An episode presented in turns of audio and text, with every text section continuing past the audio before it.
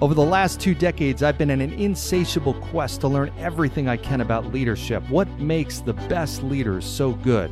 After running companies small and large over the last 20 years, today I speak on stages all across the world to audiences who are interested in that same question. My name's John Laurito. I'm your host, and I invite you to join me on this journey as we explore this very topic and what makes the best leaders so good. Welcome to Tomorrow's Leader. Hey there, tomorrow's leaders. So today's guest is Dr. Kent Ingle, president of Southeastern University, uh, author, podcaster, really successful leader, interesting guy. What a voice this guy has, and you'll you'll understand why he was gifted with this voice. He put it to some good use, and you'll hear why in the uh, com- in the conversation. Uh, but we had a really uh, great, authentic conversation around leadership uh, and and ways that leaders can adapt to situations and challenges and how they can kind of carve the right path in their life and in influencing and leading other people. Lots of really really great takeaways and some cool stories here. So. Uh, I think you're going to enjoy this one. This is Dr. Kent Ingle. All right, tomorrow's leaders, welcome to the show. I am here with another great guest. As you heard, I'm here with Dr. Kent Ingle, who is the president of Southeastern University in Lakeland, Florida. He is also a author of several books and a successful uh, podcast host, uh, podcast called Framework Leadership. Kent, welcome to the show. Hey, it's great to be with you, John. Look forward to our conversation. Yeah, absolutely. Likewise. And I you have such a really interesting background and I'm always interested in people's journeys and how they got to where they are. I know you started in a much different place than you are now. So take take the audience right. through that. Where'd you start? How'd you get to what you're doing right now? Yeah. Well, I, I, go back to my high school days. Uh, when I graduated high school in Bakersfield, California, I had no idea what I wanted to do uh, in life. Um, I did have uh, several passions that you know and i was taught early on uh, had a great mentor in high school who said if you follow your passion if you if you understand uh, and you're self-aware of gifts talents and and start pursuing that then opportunity will open up. And that's exactly what happened. So when i graduated high school didn't know what i wanted to go into per se or or even what college i wanted to attend. So i thought the best thing is to start pursuing passion. I loved communication and i loved working with people. And so uh, I, I, went to the local community college and started taking classes. Uh, I took two classes that were of great interest to me. One was broadcast writing, and another one was uh, broadcast speaking. And uh, because those are those are passions. I, I, I love that. I've always been a big sports fan, and and and, and so uh, what was so wonderful is the professor happened to be the news director at the local NBC station there in Bakersfield. So I got a chance to get to know him, and he could start seeing my work. And he approached me one day, and he said, "Hey, I like what I see. I like your enthusiasm and your your uh, love for for broadcasting." And he said, "How would you like to come down to the station and start working as an intern?" I didn't have to think very hard for that one. And I said, sure, let's do it. So I went down. He said, what would you like to learn? And I said, well, I, I love sports. So if you could help me with that. And so he assigned me to the, the television sports anchor. Uh, if you know anything about uh, the, the broadcast industry, it's market size. And Bakersfield was about a market of 275. I mean, you got New York number one, LA two, so forth. But this 270. So in a market that size, you're going to learn everything. And that anchor taught me how to write, how to uh, produce a show, how to interview. I mean, I learned it all. Uh, and and he got a job about four months into that internship. When he left. You know, I'm, I'm just 18 years old, but 18 year olds, you know, they think they've got a lot going, you know. And I went into that news director and I said, "Hey, I think I can do this job. Would you give me a chance?" And and he said, "Well, Ken, I know who you are, and I've had you in class. You know what?" He smiled. He goes, "I tell you what, I'll give you an opportunity to produce a show right on the set, and we'll see." So I did, produced a show he hired me on the spot, and I started anchoring sports at the local NBC station at, at, at, the age of 18 and continued in that career for 10 years, finally ending up in Los Angeles at the number two market, you know, covering all those great sports teams the Lakers, the Dodgers, the Kings, all of that. Uh, and it was just an incredible journey, and it fulfilled you know, a passion, deep passion of mine. And that's that's one thing I've learned in leadership. You want to be passionate about what you do because that makes all the difference in the way that you lead, encourage, and empower people. So wow. I love that career. That's amazing. That's like the uh, the dream job, and what a cool way to get into yes. that. It's such a young age. It's unbelievable. Yeah. So so you were it there. Was a great opportunity. You were in LA. I know you. I, I read your your background and all the incredible athletes that the icons that that you've gotten a chance to meet and talk to, um, from Michael Jordan to Pete Rose and everybody in between. What um, right. so how, how what took you from that into your next chapter?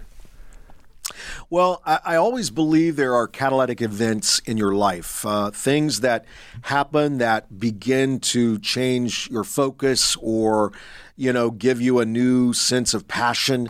Um, and that's why it's so important for self awareness that you're always aware of, you know, right now, what, what are your gift sets, your skills, your passion, those things, because if you follow that, it begins to lead you to opportunities, especially career opportunities. And through a catalytic event that took place, a personal event um, that took place in my life, um, I felt this leading and calling to go into ministry leadership. And uh, and again, I love working with people. Loved, always was involved in in the local church that I, I attended and in serving and so forth. So, I just felt this this you know, calling, if you will, to, to go into that area. So put together a team and we went into a Northwest Los Angeles community and literally started a brand new church, uh, planted a church, a church that would really meet the issues, the needs, the values of that particular local community.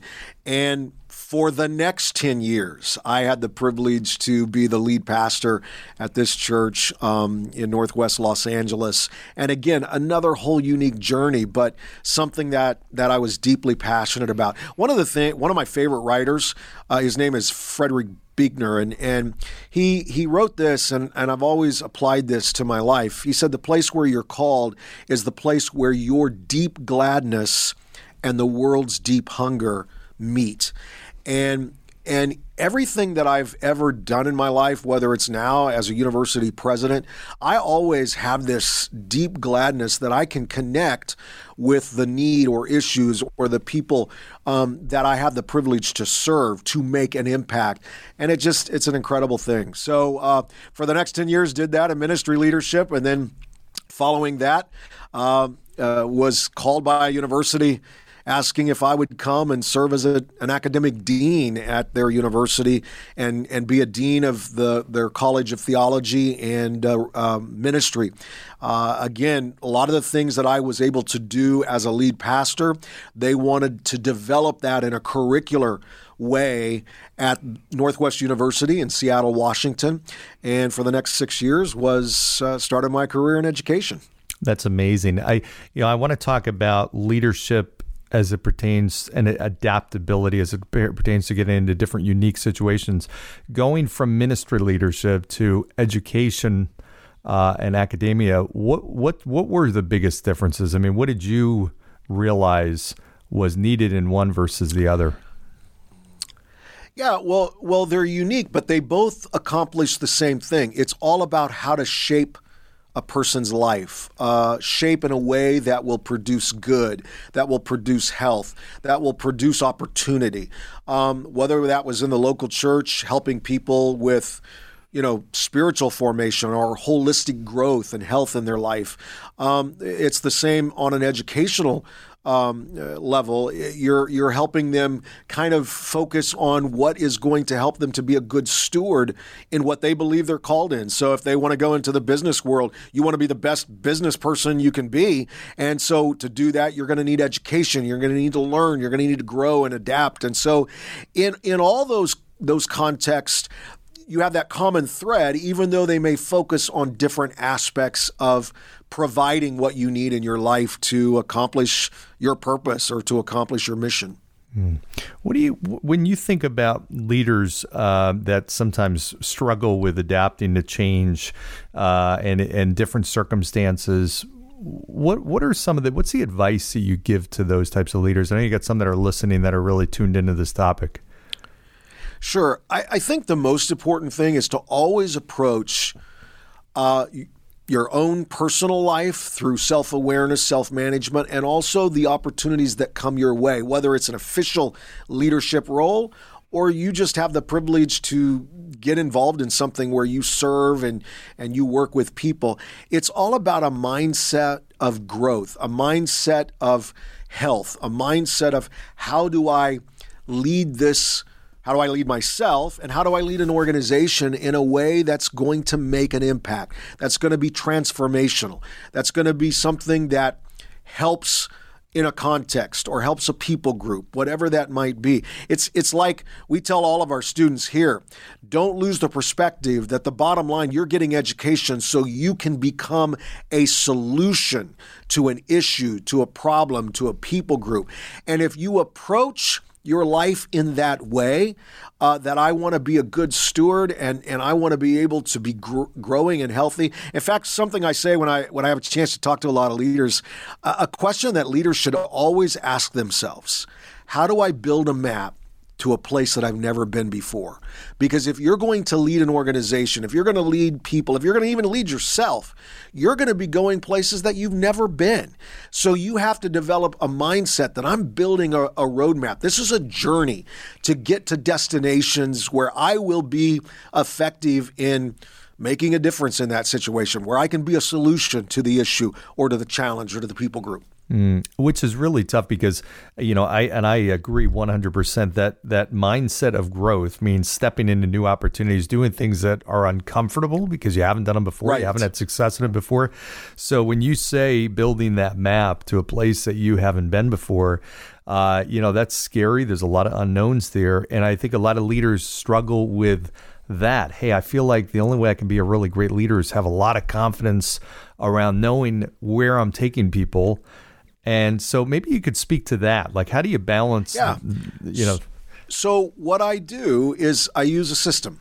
Uh, we call it, and it's what my podcast is about: framework leadership. I I use a framework, and and and basically a framework is what gives the leader somewhat of a map of the unknown. It provides a structure. It provides a, a rationale. It, it, it provides a method for moving an organization forward. And I have just four simple steps that I use in this framing process. And I've used this in every context that I've had the, the, the privilege to lead and serve. Even in sports television, I started doing things um, even in our in my my little sports cast uh, that would air you know at six and eleven at night um, that a lot of others didn't do. But what I did was I used a framing process to learn to discover, so I could develop and I could create and I could design and I could bring solutions. So it's just simply four steps. And the first step is that in every circumstance and situation, I come in and listen.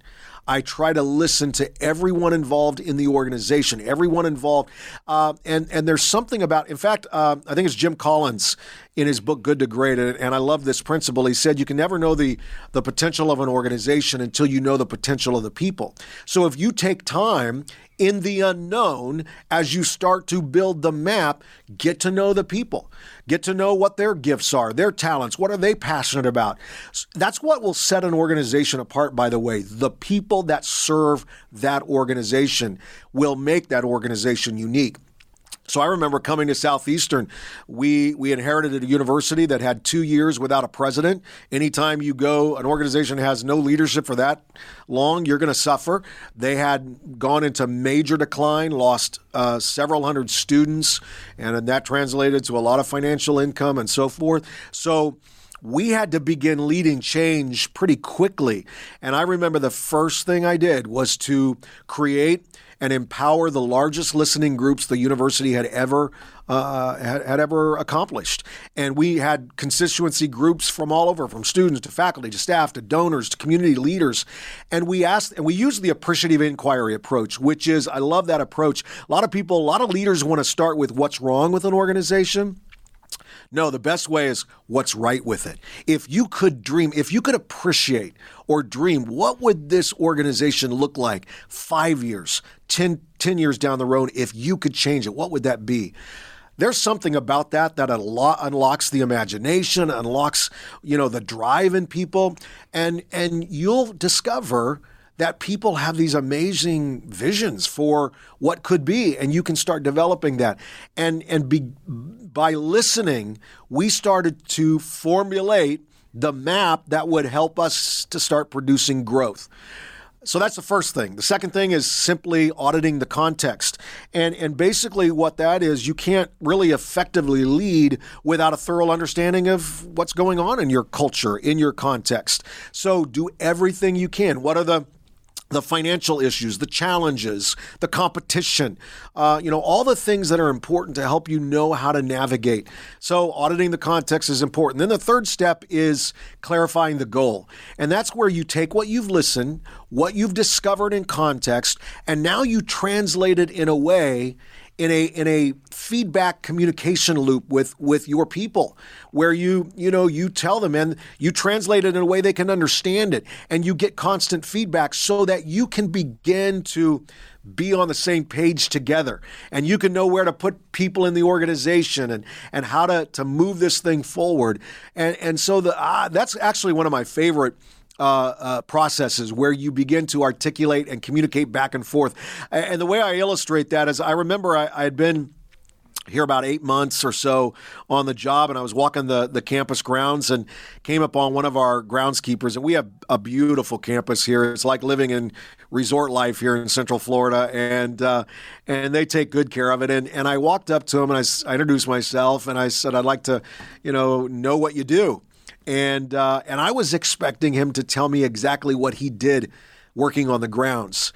But here's what he said back to me. He said he articulated our brand new mission statement that our community had. He said, I'll tell you what I'm here to do. I'm here to help students discover their design so they can serve. He, he repeated the vision, and I'm thinking to myself, that's it. He understands, we all start to understand we're in this together, no matter what role, whether you're the president or you're a groundskeeper, you still are involved in the same mission and vision of that organization. And then the final step is simply aligning the vision. Everybody is in place and you just operate, the map is there, and it's seamless. And I kind of, I kind of equate that to when I covered uh, one of my favorite teams to cover in LA was the Showtime Lakers with Magic Johnson and Kareem Abdul-Jabbar and and Coach Riley was the coach back Pat Riley back then. But I, I would go to their practices and I'm going to tell you they worked hard. These gifted players, all, a lot of talent but they worked on the skills, they worked on the fundamentals, and they were there at 5 a.m. in the morning and stayed late at night. And then when they went to execute in game time, it was seamless as though they had it was just natural. Mm-hmm. But I knew the hard work they put into it. They aligned the vision and they operated in alignment. Mm-hmm. So, those four steps, no matter what I've done in my life journey, the organizations I've had the privilege to lead, it has given me a framework that removes the fear, removes the unknown, so that I can navigate where we need to go for growth and health. Yeah, and that's such a great great point. First of all, I love the framework. I love the simplicity of that. I'm a big list guy and hey, here's here's four steps and it's so key. And it, you you made a great point, you know, when you when you see a great sports team that is so well connected, you realize it's not just about individual talent. I mean, there's been right. tons of teams, as you know, where they've been stacked with talent, yet they just they they uh, they floundered. And then you've seen others where it's been the opposite. But when you bring talent together and they're all aligned under core vision, there's trust, there's great communication, they all understand their role. That's where it's just, it's like watching a choreographed, uh, beautiful, exactly. you know, uh, piece it, of. It is an amazing thing. Yeah, amazing. So I think leaders sometimes lose that, but th- this is uh, outstanding. And that's turned into great results. I know you know it's it's it's worth mentioning. Uh, you've done a tremendous job of growing the organization, and you talked about two years without a president and how that's declined. And you, in eleven years, have almost quadrupled uh, the uh, the number of students at the school, which is phenomenal. That's a credit to you. That's a credit yeah. to the team you've put together and the culture that you built at the at the university. Thank you. It's it's been an amazing journey, a great journey, and it and it continues. And in, and we we we don't rest in many ways. We just keep creating new sigmoid curves. What's next? What's next? And and how do we continue to build that map to a place we haven't been before? I love it. Well, I know a lot of people are going to want to learn more. They're going to want to uh, to engage with you. You've got the podcast framework leadership. Uh, tell us a little bit about that and what listeners gain from that. Yeah, we, we interview a variety of, of people, different leader uh, leaders, uh, f- different organizations uh, from the world of politics, sports, uh, ministry. I mean, uh, any aspect. We we're we're going to touch on on it and and bring a leader in that. Uh, uh, can give us great perspective uh, in the midst of leading an organization or leading change or leading transformation because that's what leaders do. And uh, so that's what the, the podcast is all about. Excellent, excellent. I love it. And uh, you've you've uh, written a few books. Where can people go? What's the best place for them to engage you if they want to research you or they want to get the books? What is there a central sure. spot? Uh, yeah, I mean the best place is kentingle.com.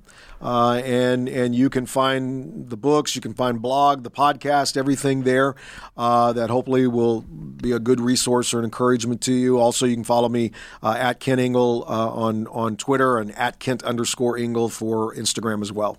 Excellent, terrific. Well, Kent, I appreciate you joining today. I could talk to you for an hour uh, of several hours. There's lots, lots to go through. Maybe we'll have you back another time. We'll go down part two in, in a deeper dive. Would love that. Thank you for uh, your time and the privilege to have this conversation. Excellent. Thank you. And thanks all for joining us today. We've been here with Dr. Kent Ingle, president of Southeastern University, author, uh, podcaster. We'll have all his info and all the links in the show notes. Be sure to check him out. Um, and as well, uh, like, share, subscribe, all that kind of good stuff. Go down below, give a five star review, and we'll see you next time. Thanks. Thanks for joining us on today's episode of Tomorrow's Leader. For suggestions or inquiries about having me at your next event or personal coaching, reach me at john at lauritogroup.com. Once again, that's J O H N at L A U R I T O G R O U P dot com. Thanks. Lead on.